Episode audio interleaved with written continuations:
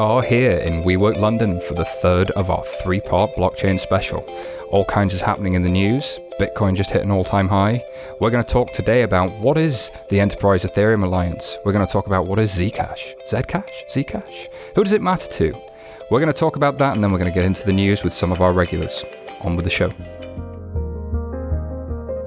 Alrighty, so in the room with me, we have the returning Colin Platt. Colin, how are you, sir? I'm doing fantastic. Every time I come, you bring more beers. Yeah, that's the plan. That's the plan. And Colin, just for everyone's benefit, who are you and what do you do? So, co-founder of Deepactum, we do derivatives clearing solutions using this fancy DLT technology. Oh, fancy indeed. And we have the wonderful Jack Gavigan. Jack, thank you for being with us, sir. Can you tell us a little bit about yourself? So, I'm the COO of the aforementioned Zcash, and I also have a, a general background in fintech and banking and open APIs and all that You've sort been of around stuff. the block a couple of times, I see. Yeah, you're that yeah, kind of character. I've, I've, I've been doing this for a while. Yeah, that's what we like. And of course, we have the wonderful Alex Batlin with us. Alex, who are you and what do you do, sir?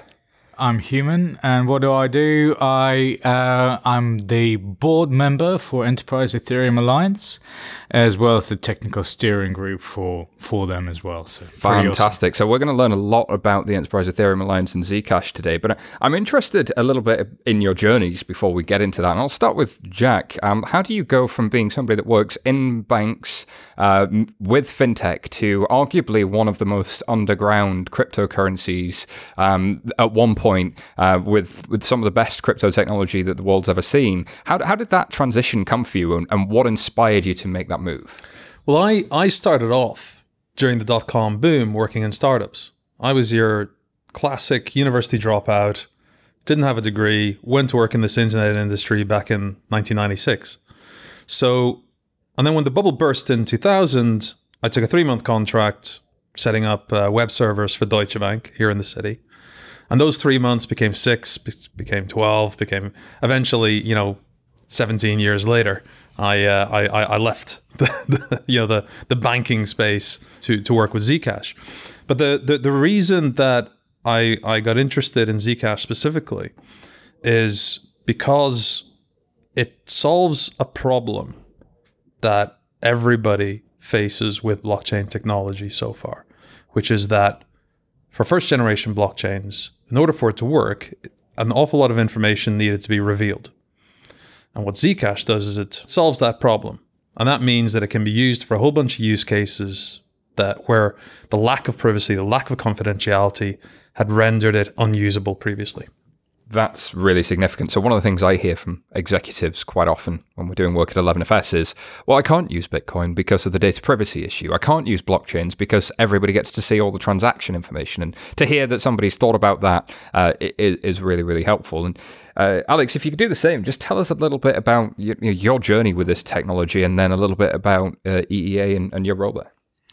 Sure, far more boring than that. So I was running for UBS at that point, the uh, what we call CTO research function. So working with guys like Forrester and Gartner on technology impact uh, and emerging tech.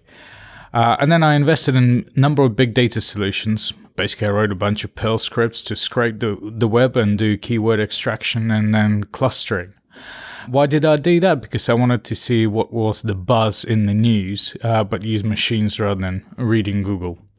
And what I started discovering was that uh, there was more and more noise about Bitcoin, altcoins, and something else. Uh, I did a bit of data mining and uh, correlated that with Crunchbase, uh, which gave me a dollar value on, on the hype.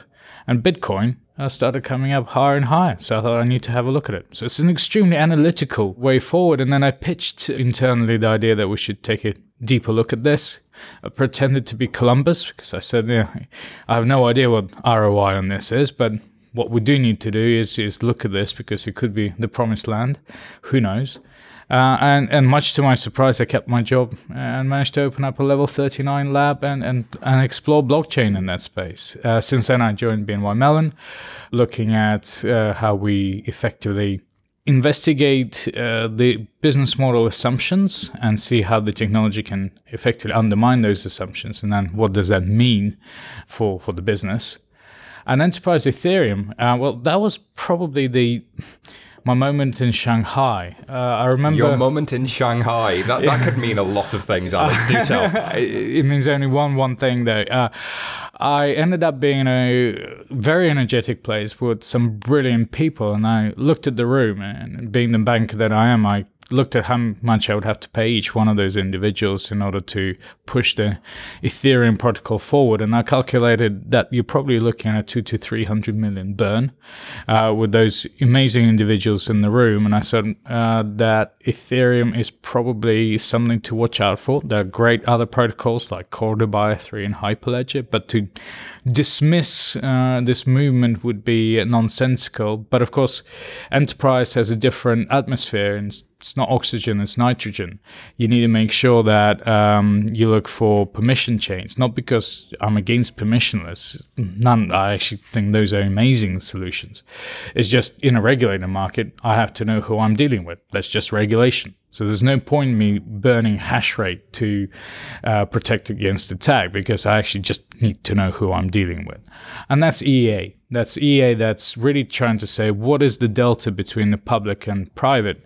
Uh, and we need to standardize and, and uh, kind of allow enterprises to take advantage of this. So that's super technology. interesting. You see all of this talent that is working with this thing called Ethereum. And Ethereum, we've talked about a number of times on this show, so regular listeners will be familiar. But this is an open source project, which is doing open source blockchain stuff, uh, which a lot of, uh, I think, corporates looked at. And to Jack's point earlier, said, hmm, but there are some problems with this. And you recognize some of those same problems, but you also recognize that there was an awful lot of talent there. There's an awful lot of really smart minds looking at this thing, and you couldn't dismiss it. I think that's super interesting. Uh, Jack, you, you had some some thoughts. Yeah, so I, I remember when you were still at UBS, I remember going along to the demo at level, was it level 42, where, where where your lab is, of the Bond coin um, platform. See, that, when was that? That was like 2015 or something, wasn't it? It was, yeah, in pretty early days. So you, you, you'd kind of, uh, you know, spotted Ethereum very, very early on. Yeah, th- there's two couple of things, and, and actually, whilst a lot of people do obsess with privacy, there is a whole class of transactions which are public um, that we do need, so reference data and so on. So I think there are there's a whole class of solutions that we can start adopting something like Ethereum for immediately. Because if, if you're trying to do corporate actions, if you're trying to do uh, reference data, uh, reference data LEIs, and I blogged about it on LinkedIn, um, then actually it's, it's ready to go. There's no reason not to do that.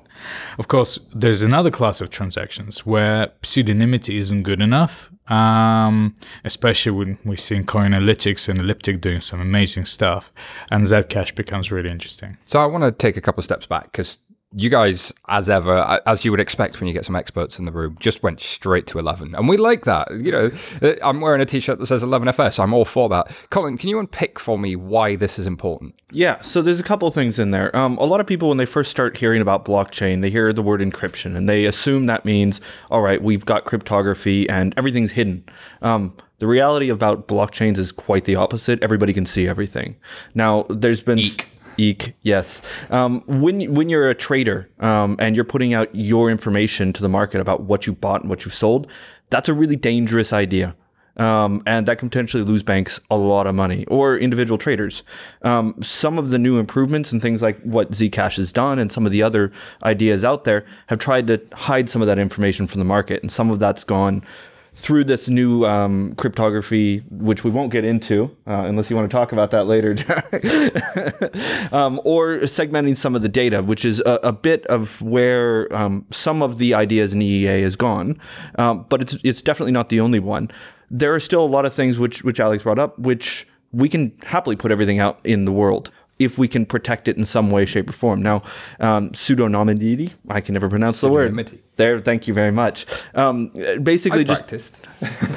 good. I, I should. Um, basically, just means you don't attach your name to it, and that's how Bitcoin works. And that's great if you're trying to, you know, hide behind your your VPN, um, your virtual private network, and not tell anybody who you are as a small guy trading $1,000. It's not so great when you're a bank trading a billion. So what's going on here? Are we seeing then that uh, we've got this explosion at the moment? It started with Bitcoin, but now we've kind of got all of this other stuff going on. We've got Enterprise Ethereum Alliance, and we've got Zcash, and we've got Corda from R3, and we've got Hyperledger, and we've got Digital Asset. There's lots of different ideas here. We're in this expansion phase. Jack, you put out a tweet storm, I think, a couple uh, last week from the Consensus Conference, and, and kind of compared it to the internet in '96 what similarities are you seeing there? And if I'm sitting in a bank as a senior executive, or if I'm just somebody working in fintech, why should I be paying attention? Um, I think I think the key the key similarities with the dot com boom are that we've got an emergence of a new technology, and whenever you have a new technology that's got a lot of potential, there's a, a period of irrational exuberance.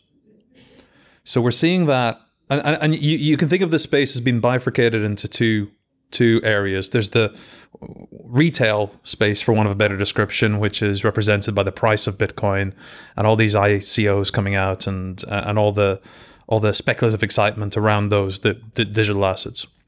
And then you've got the enterprise angle, which is what the Enterprise Ethereum Alliance and R3 and Digital Asset are about. Big companies looking at um, this new technology and, and figuring out how they can exploit it.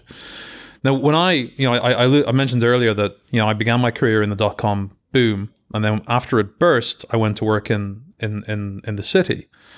Now, what was interesting there was the large enterprises like the Deutsches and the Morgan Stanleys and, and so on. They waited until the technology was a little bit more mature, and then they stepped in and started using it when it when it was ready, when it was um, stable, when it was secure, you know, after SSL had been had been invented and all this sort of stuff. What we're seeing, I think, right now with blockchain and distributed ledger technology is a faster cycle of development and innovation. And for some reason, I think, uh, particularly the banks, but also other other enterprises, have cottoned on that that that this is potentially disruptive, or you know, can potentially give them significant cost savings, and therefore they're getting in at an earlier stage. So, for example, getting in and experimenting with Ethereum, even though you know that it's not yet ready with the necessary privacy and, and confidentiality provisions you know, to support all the use cases. Doesn't mean you can't experiment with it a little bit. It's you know you get to learn something, you get to figure out you know which pieces work, which pieces don't work, and, and where there there are requirements that, that that now need to be fulfilled. So we've seen a lot of banks experiment in the last couple of years, and we've seen a lot of people in a lot of industries experiment. We've seen the energy markets, we've seen transport, we've seen just every market you can think of. Uh, we even saw Spotify buying uh, Mediachain, was it? So it's not just the, the kind of the incumbent industries doing something by themselves anymore. It's really sort of spread out a little bit. But if it's just experimentation and it's still early, what could we be learning right now? And is there a risk of being left behind, Colin? What should you be doing? I think there's absolutely a, a, risk of being left behind if you're not paying attention. If you're a big company that deals with lots of transactions, um, and I use transactions as a very loose term. Um, this changes a lot of things. It's potentially very interesting. Are you going to get a return tomorrow? Probably not. Um, is it in its final state? Probably not. It was interesting you were talking about it being like the internet in 96. I'd argue this is more ARPANET we don't know what the end's going to look like. It may be the internet or it may be something completely different. And we're changing a lot of things. As things like Zcash come out, we hear about Tezos and, and other new upstarts come out to try to change the way these protocols work. It could look vastly different. But I think one thing that's really come out of this is we want to be able to create solid transaction records inside of a decentralized uh, world. I, th- I, think in terms of the technology maturity, you know, the comparison with ARPANET is right. But what I would say is that when it was just ARPANET before, you know, the web had come along and so on, there wasn't the same level of interest that A, the internet attracted in the late 90s, and B, both cryptocurrencies and blockchain and DLT are attracting right now. But is is that um, simply because there was less um, ability to plug into that? That was done through big universities in the U.S. and the government, and now we have this thing where you can go buy bitcoins, which collectively all the cryptocurrencies worth more than 100 billion dollars now, and it's so easy to plug into it. That, that, that that's definitely a factor. I mean, the the permissionless nature of what's going on here is is, is really interesting. Like the the financial sector, uh, you know, is one of the most heavily regulated spaces. You know, having digital currency emerge and allow people to start experimenting and building exchanges. I mean, obviously the regulation is not catching up, and I, I, suspect we'll we'll we'll talk about regulation later. But certainly the the permissionless innovation nature of it has been, a, I think, a key accelerant. I mean, the other thing you talk about, for instance, is is kind of being uh, too late to the game. Uh, let's take Ethereum Foundation, for instance. Uh, I can't remember the exact percentage of Ether they have, but I suspect they're probably worth a couple hundred uh, million now. If we reach Bitcoin level, uh, it's going to be like a couple of billion funded organization. So imagine they're starting to build out effectively alternative rails. They don't use fiat cash. They don't use normal securities. They're effectively showing an, a different uh, capital markets uh, model. So if somebody then wanted to flex their muscle a little bit later and buy them out, well, you'd have to have a one billion to buy them out. If you look at margins that most of the financial services now operate under, uh, with all the squeezes and stuff, actually very few can probably afford to buy them. So you need to really follow the money and understand that uh, kind of you might not be able to afford to flex the muscle in the near future because this guy's just grown way out of uh, your ability to purchase them. We're in this super interesting stage where there's high fixed cost for being an incumbent financial institution. And that high fixed cost you sit on is where all your revenue comes from. So you're kind of locked into that and looking for ways to evolve out of it. And the, the things we've seen, uh, the likes of uh, everything from Corda to Hyperledger, have really started to try and help people evolve out of that space. Uh, and then you see stuff in the open source space, which is really leaping ahead. And a lot of financial institutions look at that and go, there are a whole bunch of reasons why I can't do that regulation being one of them, fixed infrastructure being another, and just the way in which they're, they're, they're kind of operating and the people they have uh, and the knowledge gaps that they might have. Jeremy Millar on the uh, last show we did talked a little bit about how we're seeing convergence. Jeremy Millar from ConsenSys the, the, the organization. Um, seeing that the private blockchain space that we see with Corda and Hyperledger is starting to really help banks and financial institutions out of their cage of fixed infrastructure towards shared infrastructure. And we're seeing in the open source space that they're, with Enterprise Ethereum Alliance and with others, they're walking towards helping people inside that firewall. And in the internet world, we have people uh, that operate in the public internet and have people that operate behind a firewall. Are we starting to see that really come into uh, this market now? Are we seeing convergence, or are we too early for that? I think, I think the the banks are actually quite used to operating with new models. They, they embraced electronic trading. They embraced screen screen based trading in the nineties. They embraced uh, e trading towards the end of the the dot com boom. You had companies like MarketAxess and TradeWeb emerged. So I think they're quite used to embracing new types of technology. And if if you look at you know look at the work that JP Morgan is doing, they're they're forging ahead. They're they're not waiting for say Ethereum to build in those enterprise features that they need eh, in order to to, to use that code base for their use cases. They're, they're they're pushing ahead.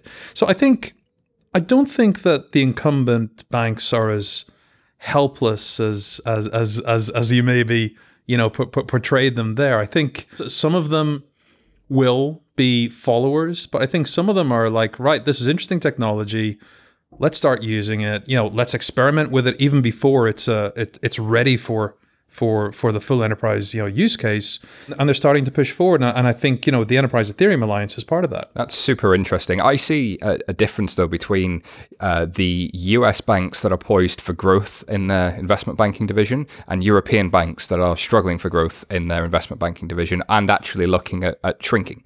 Uh, and European banks that are looking at shrinking are probably looking at how do I cut my costs and how do I meet regulation? And anything that enables them to do that they're looking at. So it's it's how do I take out the cost cost of middle and back office. It's how do I make my operations more efficient. If I'm in a US bank like JP Morgan or Goldman or somebody like that, I'm thinking more about revenue. So I think there's there's there's a different uh, tack there.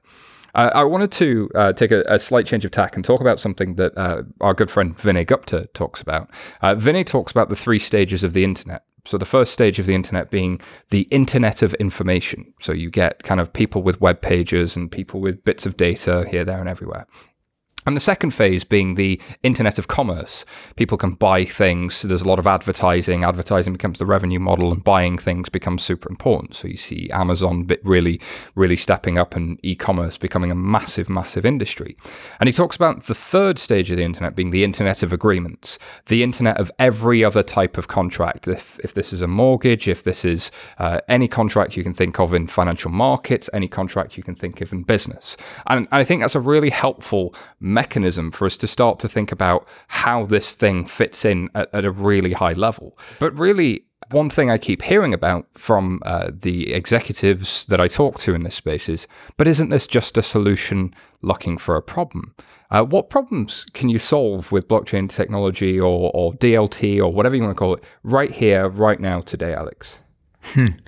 Well, if I had the answer to that, um, uh, I'd probably be very rich. Uh, anyway, but uh, I think actually I have a slightly different mental model. I'm t- I, I'm thinking of the disintermediation of the human, because if you think about previous, you know, we took paper and we digitized it as email, and you send the email, you receive it in the inbox, but still the human that has to read that email and do something with it. Once you move towards structured data and actually kind of structured agreement and code, what does blockchain do? It actually virtualizes the fiduciary actions of a um, trusted third party. So we just virtualized a human being that pr- uh, produced kind of a certain output. Then you look at artificial intelligence. What's artificial intelligence? Well, it's taking a human that makes usually kind of normal decisions day in, day out and replacing by AI. So by automating the supply chain, and blockchain is actually doing that because we're turning everything into an API. And until you have an API, artificial intelligence can only advise a human to uh, execute, not actually execute. But once everything is an API and all the those post trade and trade functions are now accessible by machines, basically machines take over for business as usual, and humans are there to assist with extraordinary circumstances. I think there are actually a bunch of use cases that are ready at the right now to exploit blockchain distributed ledger technology, and where the only uh, major hurdle that remains is getting the regulatory approval. If you, if you think about how financial markets work, but uh, I'm speaking now specifically about capital markets. I'm speaking about the investment banking divisions and, and you know the zero sum game of trading between the J.P. Morgans and the Morgan Stanleys and the and the Goldman Sachs and so on. It's very competitive um, driving down costs and and and finding an edge is is what these guys do, and they do it far more aggressively than the retail and commercial banking operations do. So if you look at the at those markets, you've got centralized trading venues like exchanges and swap execution facilities and multilateral trading facilities, where you have a, a centralized trusted third party who extracts rent from the liquidity that their venue provides when that liquidity is actually provided by all the participants. So people like the JP Morgans and the Goldman Sachs and so on, they're adding value to these venues by trading on them, and then they're being charged to trade on them. Now, you look at blockchain, you look at the total decentralization, the removal of these trusted third parties. I think that that's why they're so interested in this technology. They're looking at and they're and they're, and they're thinking to themselves, this might allow us to remove a set of middlemen a layer of economic rent from our market, from our operations. And that, I think, is where you're going to really see the, the most aggressive adoption of, of, of, of this technology. Like I said, there are hurdles. One of the key hurdles is that in order for it to work, you need to effectively tokenize or digitize the assets that you're trading and the dollars or euros or the pounds that you're using to pay for them. But I, you know, like here here in the EU, we have the electronic money regulations. Um, I suspect that uh, in the US, the you know the the Federal Reserve are looking closely at this stuff. They had people at consensus the other week. Um, so I I think we're we're, we're going to move. You know, it, it's not necessarily going to be overnight, but there's certainly a, a movement towards that end goal. You said something really interesting there. I want to pick up on Jack so if we if we kind of break down how trading works and how the capital markets work there's kind of three main functions the first is raising money getting money from other people to put into a common uh, enterprise or common cause i guess we could use in this market like icos like an ico um, the second one is is really finding somebody else to buy that in a secondary market. And the, the third, I would say, is kind of everything else attached to that. Who owns it? Um, how do you process all those transactions? My, my issue is with that middle one. Um, you, you talked about um, exchanges in particular. High frequency trading is a reality. We've spent billions and billions of dollars in the banking industry, and hedge funds make so much money out of this.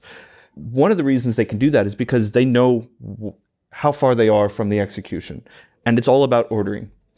And if we move that into a blockchain or DLT, we don't know when when things are going to execute. So we can't get through this thing that's part of regulation called best execution.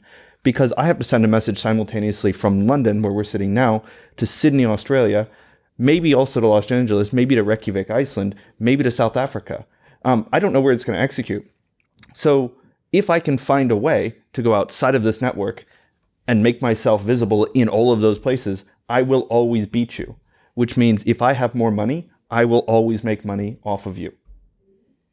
I see that happening in a centralized exchange. I still see the first and maybe the third thing potentially happening inside of a blockchain. So issuing to raise money like an ICO, uh, or maybe a more formalized um, debt offering or equity offering, and doing post trade processes where we're talking about T plus two and maybe moving that up to T plus a couple of hours.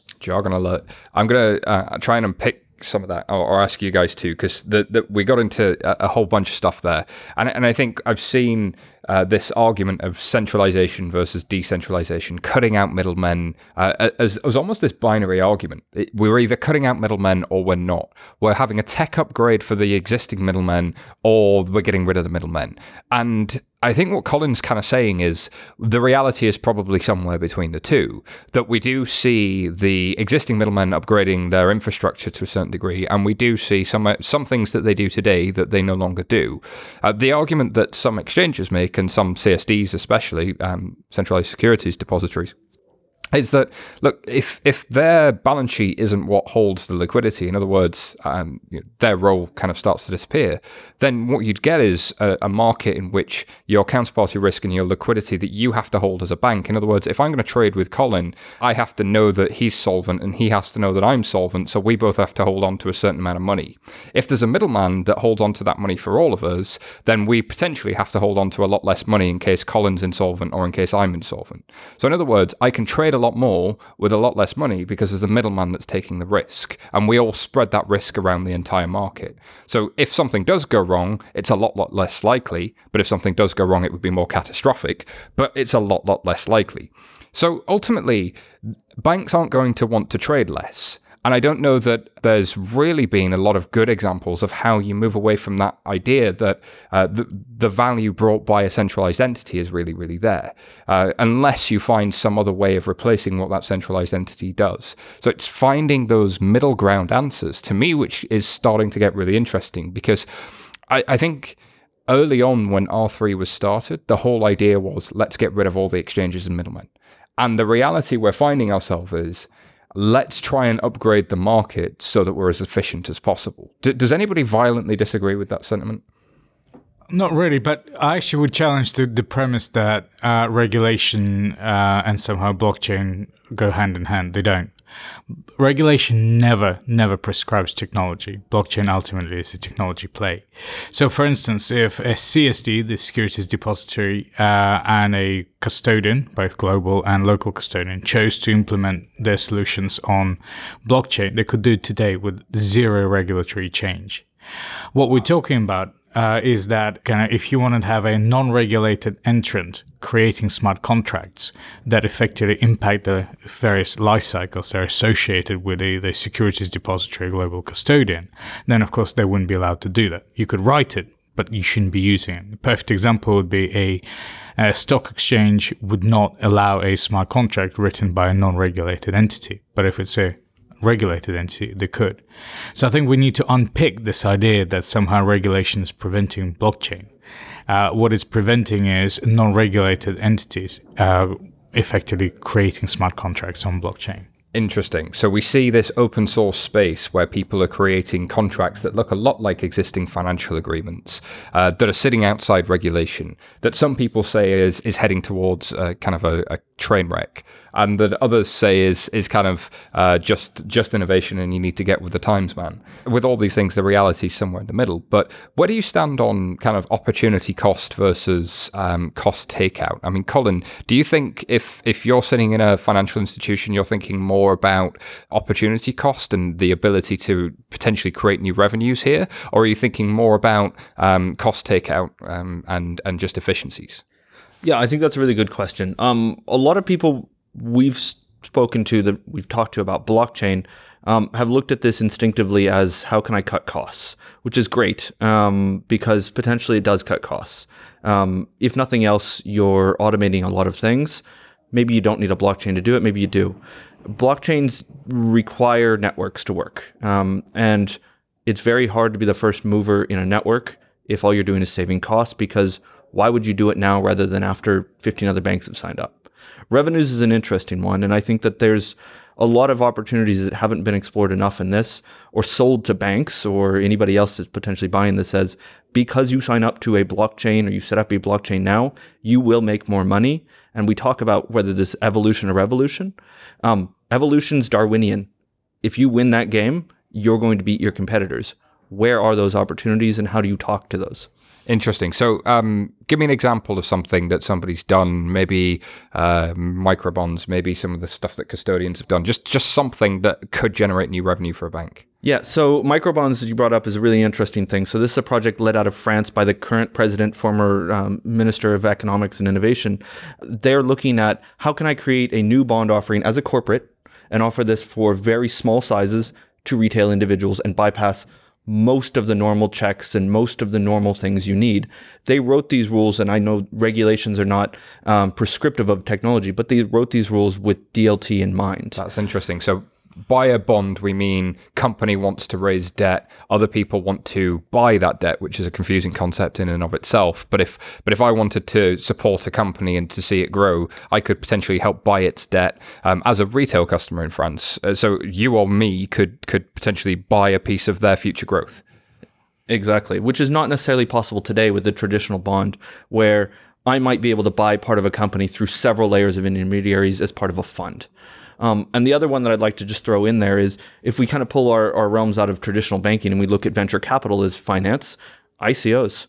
ICOs allow us as individuals to go say, I like the idea of Zcash. I'm happy to put in some money. I'm just going to buy some bitcoins in dollars or in pounds and send it to this contract, and boom, I have Zcash.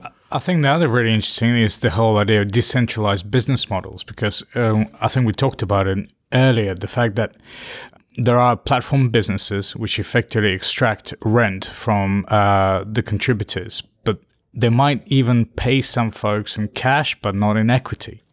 So you might uh, get immediate return on uh, building on top of that platform, but you don't get an equity position. With coins, there is no equity or cash. There's just the coin, which is actually a highly exchangeable security. Uh, and at that point, therefore, by being rewarded for your contribution to the decentralized uh, business model, you're effectively getting an equity and cash upside. So I think getting your head around that is really important. And that that new business model where effectively contributors to the network get a reward, an equity reward, is something new and is really compelling. That new business model idea is something that old uh, incumbents typically struggle with. The classic example is Kodak. Kodak were chemists they understood the razor blade business model. In other words, I sell a camera very, very cheaply and I sell lots of film. I sell the head of the shavers for a lot of expense, but I sell the the, the kind of the underlying piece very, very cheaply. Uh, this is a business model that made sense to them. When the digital camera comes along, then they don't understand how they have the razor blade model. It doesn't make sense to them anymore. Uh, and what we've seen in the digital camera market is actually the individual unit price has gone up significantly. So new business models becomes a great way to take advantage of a new technology and that that you talk about where you're getting new types of incentivization for developers where you're getting new types of ways of moving money around fred wilson famously talked about fat protocols as a new business model i think that's really interesting funny thing is that kodak actually in conjunction with nikon created the first you know, significant digital camera. You know, so they, they were actually at the forefront of that technolo- technological innovation. And then they let it completely. Well, so they did have a separate business unit that they were ready to float, uh, and they decided not to, which is kind of interesting to me that they were on the precipice. Like a lot of organizations, they didn't struggle to innovate internally, they struggled to commercialize externally because they knew their existing business model, which is interesting uh, to say the least. to have to to to to innovate effectively, an incumbent needs to be prepared to cannibalize their existing business model and their existing revenues. They have to be prepared to say, right, we're going to introduce this digital camera. You know, in the long term, it's going to hit the uh, our, our our film sales because people won't need film anymore. If if you recognize that if you don't do it, somebody else is going to do it and eat your lunch, then you're in a far better position than trying to deny reality and just waiting until somebody else puts you out of business. And interesting, Amazon did just that with books. You know, they pretty much cornered the market on physical delivery of books. Yet they brought out Kindle, which clearly was going to compete with itself. But they figured out that it's best to do it themselves rather than anybody else to do that to them. So fascinating. You- do see evidence that people can do that if they choose to. It'll, it'll be interesting to see how this evolves in the financial space. You know, it, in in some respects, it's difficult for us to imagine because we've all worked in it, we've all had experience of it, and and in many respects, the people who have experience in a sector are the people who are least well positioned to understand how things can be done differently and how it can be disrupted. You know too much. I, I think it's quite funny that we talk about that as four ex bankers sitting around a table here. It, it is. Dude, have I just been sacked or something? do you know something I don't? Three ex bankers and the least likely banker in the world, Alex Batlin. Uh, all right, on that bombshell, uh, let's throw to our sponsors. The Financial Times guides you through complex issues. In divisive times, don't settle for black and white. When you need the full perspective, turn to FT.com. Become a subscriber today. Search for FT subscription. Critical mass. That's what turns the smallest ventures into life changing forces. Reach critical mass by joining Temenos Open Marketplace for FinTechs, opening up access to 2,000 of the world's largest financial institutions. Don't just take our word for it. Temenos Marketplace has just won Reader's Choice Best Emerging Innovative Technology Product and Service at the 2016 Banking Technology Awards. Join Temenos now. We make the money go round. Let's be honest, most digital banking experiences just aren't that amazing. Learn how more than 180 banks worldwide, including Barclays, Deutsche Bank, and BBVA, innovate faster with Strands as their trusted fintech partner. To find out more, visit strands.com today. All right, thank you very much to our sponsors. Uh, now, time to cover some news and stories this week. First one up here, Colin, is one in Coindesk, and uh, this is the EU committing 5 million euros to blockchain research. Now, the, the EU, um, the ECB came out recently and said we're not going to regulate this stuff, and now they're committing to, some money to research. There's a lot of talk of regulators and governments really hating blockchain, but is that really the case? What, what's going on here? Yeah, um, I mean, this is this is really interesting. Um, the EU obviously manages the largest economy on the planet. Um, they are looking at this from a surveillance point of view, which is if you're in this for like the crypto anarchy, maybe a bit scary. Um, we talked about earlier about how everything that goes into blockchain becomes public unless it's on Zcash. What I find very interesting is this really kind of seemed like it was sparked by all the ransomware that came out last month. Um, Oh, okay. So ransomware being this attack that hit the NHS, That hit the lots NHS of, um, amongst others. Lots of uh, companies in the US and around the world were hit by a ransom attack, and Bitcoin was the way you had to pay to to get the, your computers to work again. Precisely, which means once you pay in Bitcoin, there's this permanent record of where the money moves. And if you pull money out of that account, I think they'd really like to understand is this something they can trace? Is this something they can use to their advantage? Because I, I don't know that the EU really wants to regulate Bitcoin per se or any other cryptocurrency. They want to understand it and know how they can use it to their advantage. So I remember when I worked at, uh, at Barclays a couple of years ago, we looked at um, Chainalysis and Scorechain and all of these companies out there that worked uh, with the Silk Road. Um, so some of you may remember, uh, not worked with Silk Road, but helped the FBI and others capture the guys behind Silk Road. Silk Road was an online marketplace in which you could buy drugs, but you paid for those drugs with Bitcoin and other illicit goods. And they eventually Buy toilet paper as well, I believe. So it wasn't just drugs. well, it's like open, but yeah, you could buy just about anything off it. Uh, With stuffed rats. the interesting thing about this was that you could trace every transaction on Bitcoin. And when somebody came along with a tool that allowed you to see all of the hops uh, on the Bitcoin network, they went, huh, that's interesting. Maybe it's really, really easy to catch people compared to the existing financial system where it's really, really, really, really, really fucking hard. So uh, there's definitely something here about uh, a change, a change. But then you've got Zcash coming along where now it's really going to be anonymous. Uh, So are you guys just making it easier for drug dealers or?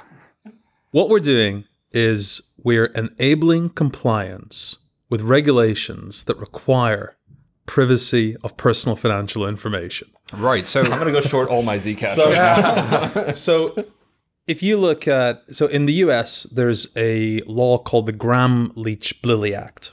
That's a great name. Can we say that again? Gramm Leach Bliley. Say it backwards. No, and every time, every time I type it, it, it autocorrects Bliley to Bailey, which, which is quite irritating. Um, but the, and, and that law mandates privacy of personal financial information. Here in the EU, we've the uh, we, we- we have the- GDPR. yeah, GDPR is coming up. That General mandates protection regulation. well done. that that mandates privacy of, of of personal information, including financial information. So there are all these laws that require that personal uh, and especially financial information is kept private. And at the moment, or, or until we came along with Zcash, that wasn't possible. Can I can I take a step back on this? I, I think it's very interesting in an age where all of our other personal data is becoming more open and more public online. I mean, Facebook, Twitter, how much junk do we put out there that wouldn't have been out there 20 years ago? Do you think it's possible that with cryptocurrencies we could just put all our financial information out there for the world to see? Well, you could. I, mean, I, I, I certainly don't want to. I don't want people to know, you know, the how, how much I'm being paid, or you know, where I'm spending my money, what what what uh, podcasts I subscribe to, or or what magazines I subscribe to, or websites. You know, So, quick question, actually, and I think a lot of people misunderstand zero knowledge proofs and uh, Zcash because it's not about Zcash, not Zcash. Oh, That's, that's brought to you What- oh, right yeah. here.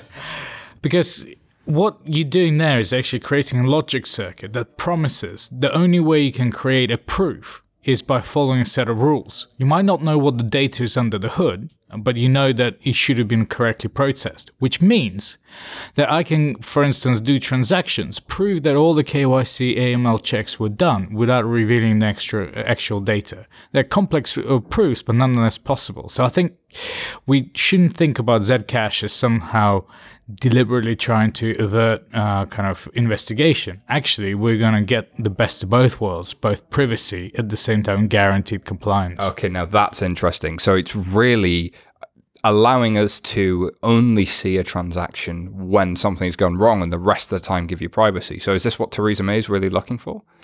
No, I think I think Theresa May is looking for a, for a blanket backdoor into into everything. T- Theresa May fundamentally doesn't understand technology, and uh, th- th- there's this really interesting thing that you know. So I've I've advised the cabinet office on on digital currencies. I've also spent a lot of time as an external advisor to the MOD on on, on cybersecurity, and it's really interesting what happens in the public sector when you have something like cyber, quote unquote, uh, emerge. People jump on it as an opportunity to build their own private empire, to get more budget, to hire more people, to get a promotion, you know, and that's, I think, what has happened in, in many cases.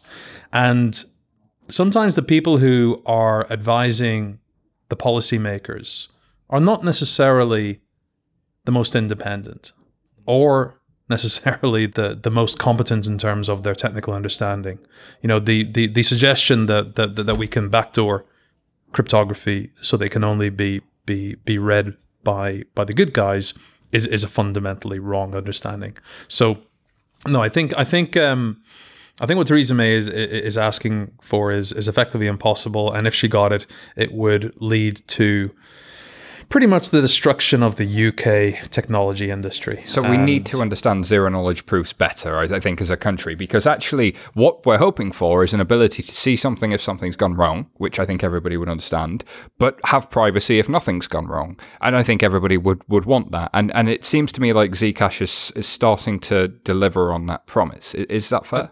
So, so Zcash enables privacy, um, or z- zero knowledge proofs, as implemented in Zcash, enable privacy.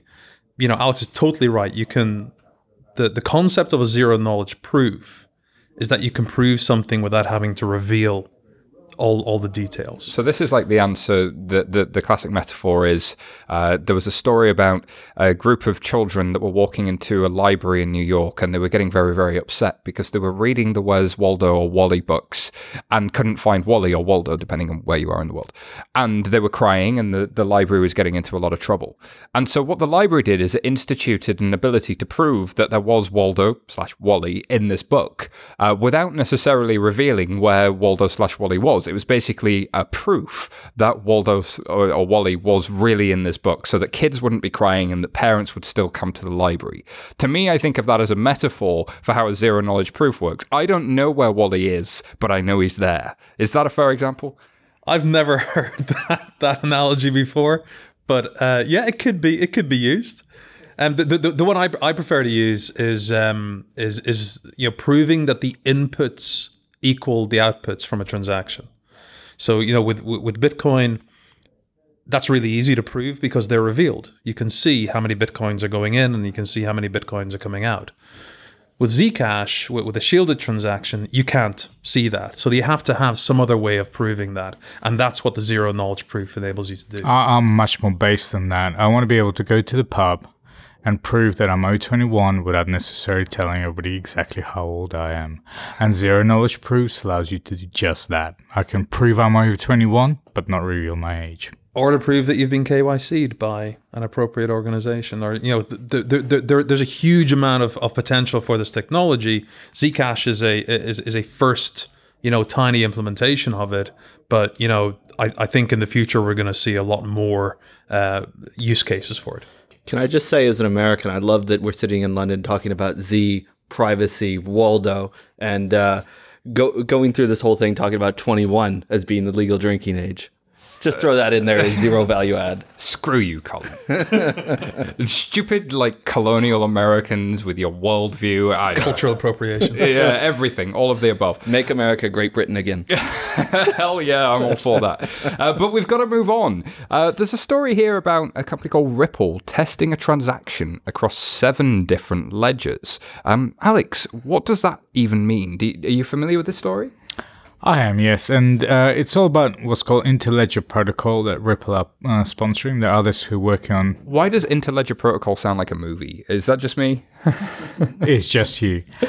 Um, so yeah, I mean, I guess I'm a firm believer that a bit like we have internal uh, intranets and we have the internet, there will be different chains simply because, um, as I said, there's just oxygen and nitrogen atmospheres, and depending on whether you're regulated or unregulated, you're already going to have different scenarios.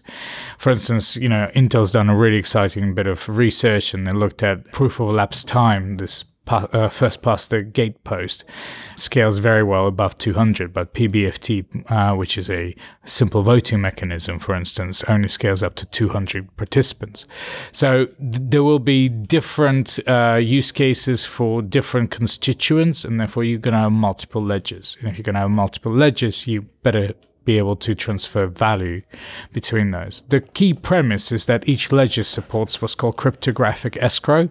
So the idea is effectively on two sides you can escrow the money and the two chains talk to each other and transfer that. So pretty exciting concept and I think well required. So, Colin, when we're talking about uh, a story here from Ripple about uh, Interledger and seven different ledgers and the ability to move money across different ledgers, what, what's happening in this story? Coindesk talk about it as being the ability to move money from Ethereum to Bitcoin to Zcash to something else. Is anybody going to use that, Uh, or is this a genuine breakthrough? Personally, I think that this is the most valuable thing that Ripple has ever done. I am not overly fascinated with the idea of Ripple, the original, moving euros and dollars over their decentralized ledger. what I do think is really interesting is that there's a lot of other assets out there that are much bigger than Ripple, like Ethereum and Bitcoin. And much like when I have pounds or dollars or euros, I might one day want something else like a yen. Um, and this is a, a good way that I can move that without needing to necessarily rely on this huge mechanism to make sure that when I had dollars, now I have yen. This is a very seamless technology uh, to move it across. And I think that's extremely powerful. Is Ripple's the best? I don't know. But is that something that we're going to need in the world? And I think Alex is, is very clear. That's absolutely something we're going to need, especially moving out of the cryptocurrency space. What happens when four or five banks need to use one network between them? And then for whatever reason, they need to talk to banks in Asia or banks in the US.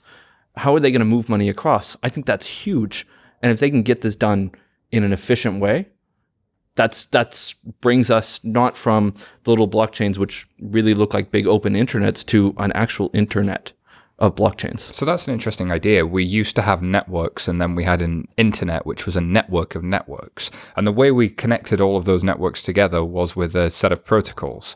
Uh, and that set of protocols became known as TCP IP. Um, really, Interledger is really trying to, trying to be that then. Yeah, it's, it, it, it's all about interoperability.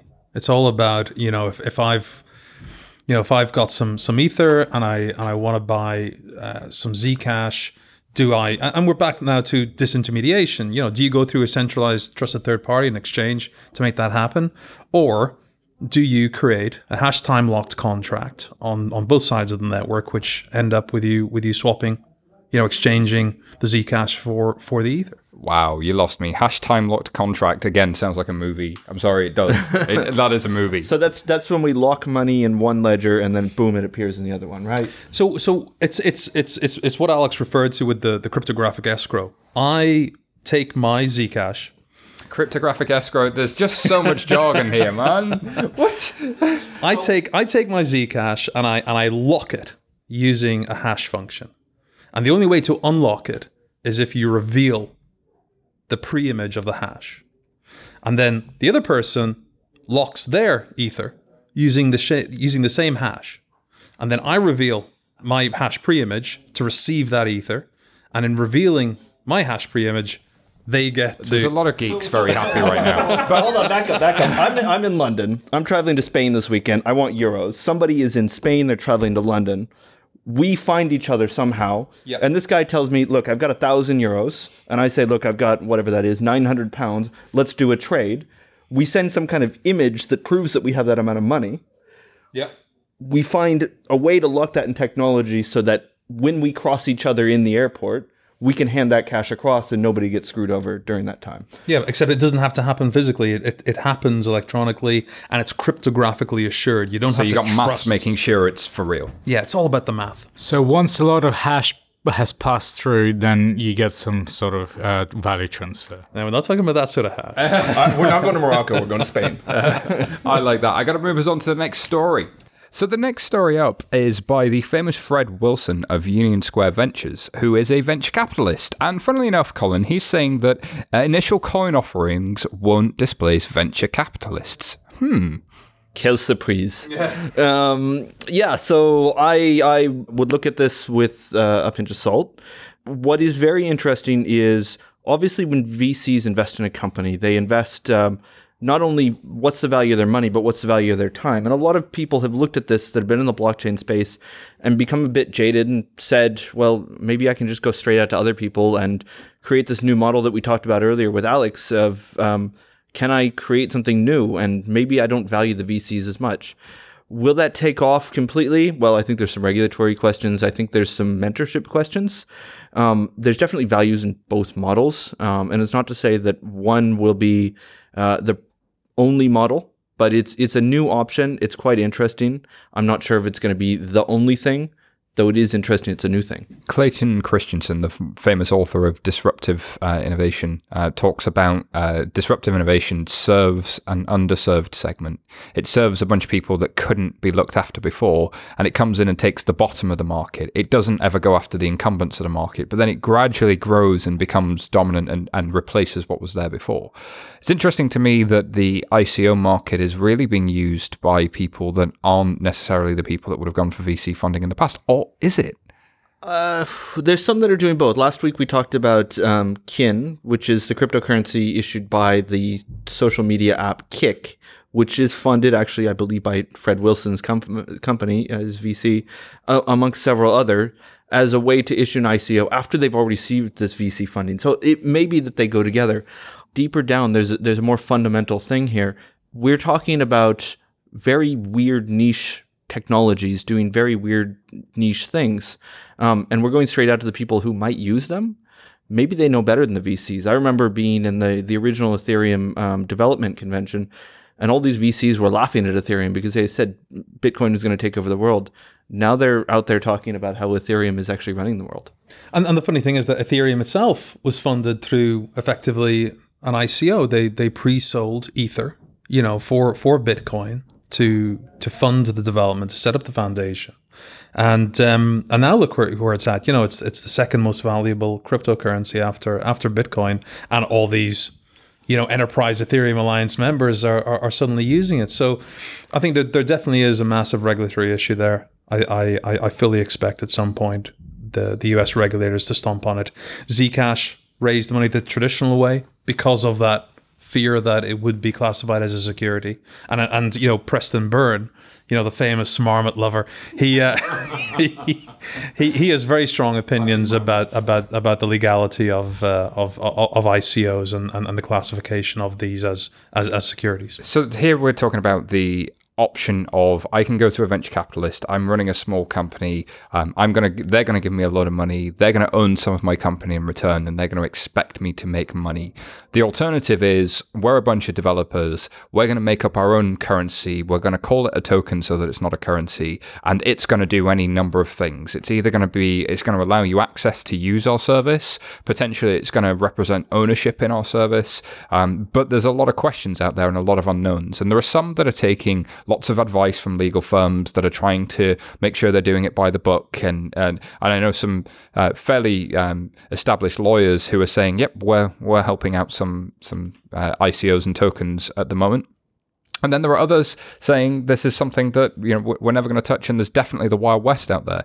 And Jack earlier you mentioned it's like 1996 all over again. Um, and I think one of the things you said in that tweet storm was that there are going to be big winners and big and lots more big losers. And I wonder if we see that in this space, and the regulator is a part of that. There, there's definitely going to be winners and losers. You know, we're going to have the Amazons, we're going to have the the Pets.com, you know, we're going to have the Googles, we're, we're going to have the Altavistas. I, I don't know what the what the percentage sort, of numbers were of startups that got funded by at least a certain amount during the dot com boom, which ended up surviving or, or, or thriving. But you know, there's no doubt in my mind that you know when you go to CoinMarketCap.com and you see that list of cryptocurrencies and, and, and tokens and, and assets that have got you know multi hundred million dollar capitalizations, a lot of them are not going to be there in five years' time. So, Colin, if I'm working in a bank or I'm a bank executive, or even if we're working fintech, is this just all some silly little bubble that I can ignore? I mean, uh, friend of the show, Tim Swanson, sort of says that you know this is all hubris and, and silly, and nothing's going to come of it. What What are your thoughts? Uh, I think the truth is somewhere in between, as it always is, right? Um, you mean there are shades of grey in the world? Maybe. Well, it depends on who you ask, right? um, there's definitely some very good ideas out there that have found a way to in a very economically efficient way use a cryptocurrency. Um, and there's a lot of people out there that have looked at this and said, wow, there is a lot of exuberance. And we talked about exuberance earlier, and they've capitalized on this. One of the ones, and I'm not trying to push at all because actually I don't own any anymore. Uh, Zcash, I think, has done a very good job on this. I'd, I'd also argue Ethereum has done a very good job at this. Um, there's a lot of people out there that have come with ideas that are half baked, raised valuations that are obscene on things that are not developed products without clients, without business, and you go, why is it there? Um, my last week, my experiment experiment has been looking at some of these altcoins or scam coins, I guess, um, and understanding what they are and, and how the markets work. And there's a lot of people out there that get in these Telegram groups and they say, buy this, buy this, buy this, in the hopes it'll go up and they'll make money because they've already bought. Um, but there's a lot of really legitimate project out there that have said, we're frustrated with the old model. Let's disrupt the disruptors. So, isn't the right thing to do if I'm an, a conservative institution just to sit back and let this all unfold? Yeah, I th- you know I think so. There's no point in you know for a, a bank, for example, there's no point in plunging in and and, and, and buying these tokens. Um, I think you know the people buying these tokens will often have a lot of Bitcoin or they'll have a lot of uh, of Ether, and they can't necessarily or they don't want to cash it all out into into fiat currency. So so they're the ones. I, are that, that that is the source I think of, of a significant amount of this sort of investment that's going on. But but what is about as an individual or as an entrepreneur? Should I be looking at this a bit differently? Is there opportunity here? I think there's absolutely opportunity. Um, I'd also caution people that the price may have moved away from the fundamentals on a lot of these things. And typically that's what defines a bubble. Cryptocurrencies collectively are worth over $100 billion. When I started looking at these, I, I think it was just popping around about eight. Um, and that wasn't that long ago. Wow, it's happened fast. All right, so last story of the day uh, is one from you here, Colin. Uh, there's a CSD consortium on DLT. So there's two TLAs there.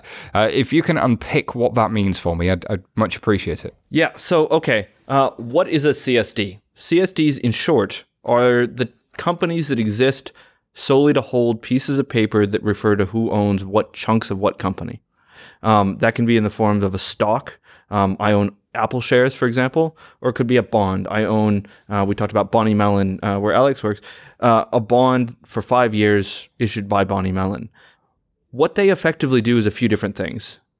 They tell everybody who owns them, not directly. They say which bank owns it on behalf of somebody like Simon um, through a couple of different chains of intermediaries. And they also say, BNY Mellon, uh, you need to pay a 5% coupon on that $100 million you've issued out. You need to make sure you pay that every single quarter or every semi uh, semi annually. What's really interesting about this is a lot of people have talked about central banks' involvement inside of DLT. I would argue this is much more important. Absolutely, it's early days, but if CSDs and other FMIs, financial markets intermediaries, we love these acronyms, um, things like clearinghouses get involved, this is really what's going to make distributed ledger technology take off between big financial institutions. Because this is the central middleman that they're already using. And if they figure out how to use it, then this is the kind of people that they've already outsourced to. But they've outsourced to not just one guy or girl or dog or cat or whatever. They've outsourced to a whole bunch of them. And actually, they don't talk to each other very well. Yeah, I mean, if you if you look at if, if you look at again, you know, talking about companies like J.P. Morgan and, uh, and Morgan Stanley and so on, they have a track record of either embracing or setting up or investing in or or or, or enabling trusted third parties who fulfill a role in the market in a kind of a co-opetition style. So you've got companies like TradeWeb MarketAxess, you've got companies like Markit here here in London, you know, which which was set up to to effectively uh, aggregate market data for for an underserved market.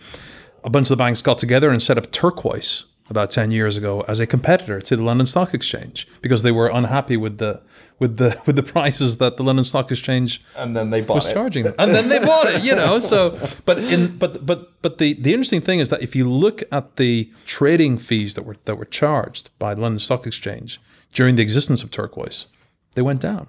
So you can argue that that Turquoise fulfilled its objective which was to reduce the costs for for its its, uh, its they, its they were they were different but related markets, and that's that's probably deeper than we want to get into today. But I think competition is absolutely um, essential in this, and and DLT makes the price of becoming a competitor much lower. Yeah, and that's why what we were talking about earlier with uh, with Kodak, the willingness to disrupt oneself or to be ready to to embrace the technology that might disrupt you.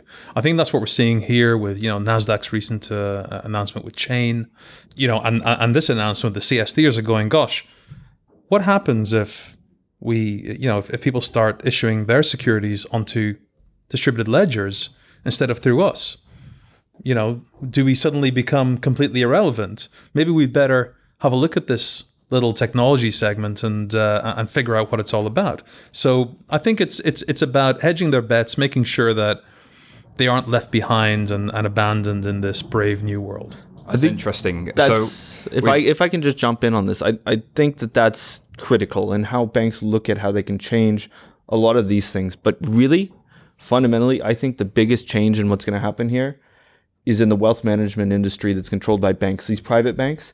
When the nouveau crypto rich come in, because they've made millions of dollars on Bitcoin and Zcash and Ethereum, and they start demanding more transparency. They say, I want to be able to invest through companies and I want you to take care of all of this regulatory stuff that I don't want to deal with that's when it changes. That is a fantastic point. What happens when all of these people that have made tens of millions, hundreds of millions in cryptocurrencies go to their bank and say, I want you to hold this for me because I can't hold it for myself anymore. I want you to start investing this for me in traditional ways, but I want to see that transparency. Super, super interesting idea, Colin.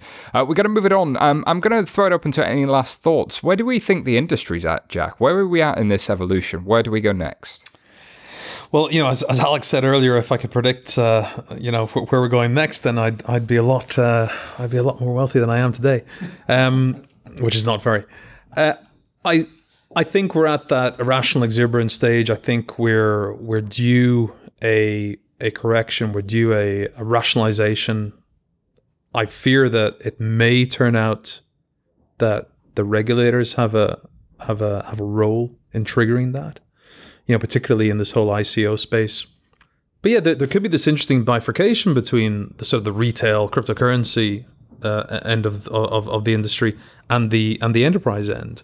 I honestly expected us, you know, this year to plunge into the the the the kind of trough of disillusionment of the of the Gartner hype cycle, but it doesn't seem to have really happened. You know, there there does seem to be a little bit of of, of common sense taking over. We're seeing less marketing hype announcements emerging from the banks. We're seeing more code being being written. Um, but you know, if, if if if I could predict it, I you know I'd I would. But I think it's one of these things where it could keep going up for a while longer, or it could collapse tomorrow. We could, you know, today could have been the peak of Bitcoin. We don't you, know. You just don't know. And, and I think that's interesting because it is exactly like the dot com boom. You don't know when it's going to unravel, but actually, even if it does unravel, it doesn't mean that you should stop paying attention and it doesn't mean that it's not transformational. So there's there's definitely something there. Uh, so so what should I do, Colin? Well, let, let me pick up on something before I answer that. Um, we talked about is this the top and and do things move around. Earlier in the podcast, we were talking about crypto being over $100 billion. It's, it's now just shed $3 billion in the last 20 minutes, half an hour that we've been recording this. Uh, things are going to move around a lot. And honestly, I think we're just one fuck up from losing, uh, you know, five, 50, 75 billion dollars. Uh, all, all Bitcoin has to do is, you know, have a big glitch in it or Ethereum for that matter. And that could send lots of money tumbling and people could lose their shirts. And I think that's when regulators come in. I know we've heard uh, recently that the um, People's Bank of China, the central bank in China, has talked about potentially regulating ICOs. I think where this all goes is the technology is really interesting, not just because the prices go up and down on these things that are on top of it. That's fantastic if you used to work in a bank like us, um, or if you still work in a bank, Alex, like like some of us, um, to look at these things because it is a new asset. It is a new way to invest money and it creates new opportunities. But I think fundamentally, uh, getting into the technology is much more enriching than just buying and selling cryptocurrency. If I may editorialize ever so slightly, I think if you're in a bank and you're in R3, if you're in Hyperledger, if you're in the Enterprise Ethereum Alliance, lean into that lean in and learn more because these organizations I typically found had one, two, three, four, maybe five, maybe 10 people really paying attention to what was going on. And actually, uh, whilst it may not be transformational right now, it's probably going to be transformational in the coming years. And if you're going to be in that company or that industry for more than six months, then you should really be paying attention. Alrighty, so where can people learn more about what you do, Colin? Same place, still Twitter, Colin with one L, G Platt.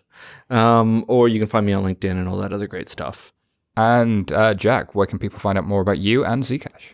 Um, for Zcash, really simple. Go to your browser, type in z.cash cash or z dot cash if you uh, if you prefer that pronunciation. I know you've made uh, Colin really unhappy, and that that I truly appreciate deep down. And Alex had to step out, so Alex is at Alex Batlin B A T L I N on Twitter, and uh, his blogs on LinkedIn are absolutely fantastic. And I would No Z's or Z's though in his. No, no, he's he's staying out of that cultural appropriation. Alrighty, um, so a big thank you to our guests. Thank you as well for listening. If you like what you heard, subscribe to our podcast. Please leave us a review on iTunes. Tell your friends and colleagues. Tell other people to listen. Tell go out into the street. Tell the person next to you on the train. We have more insight shows coming soon, and check out 11fs.com if you want to know more about the team who bring you this show every week. Goodbye.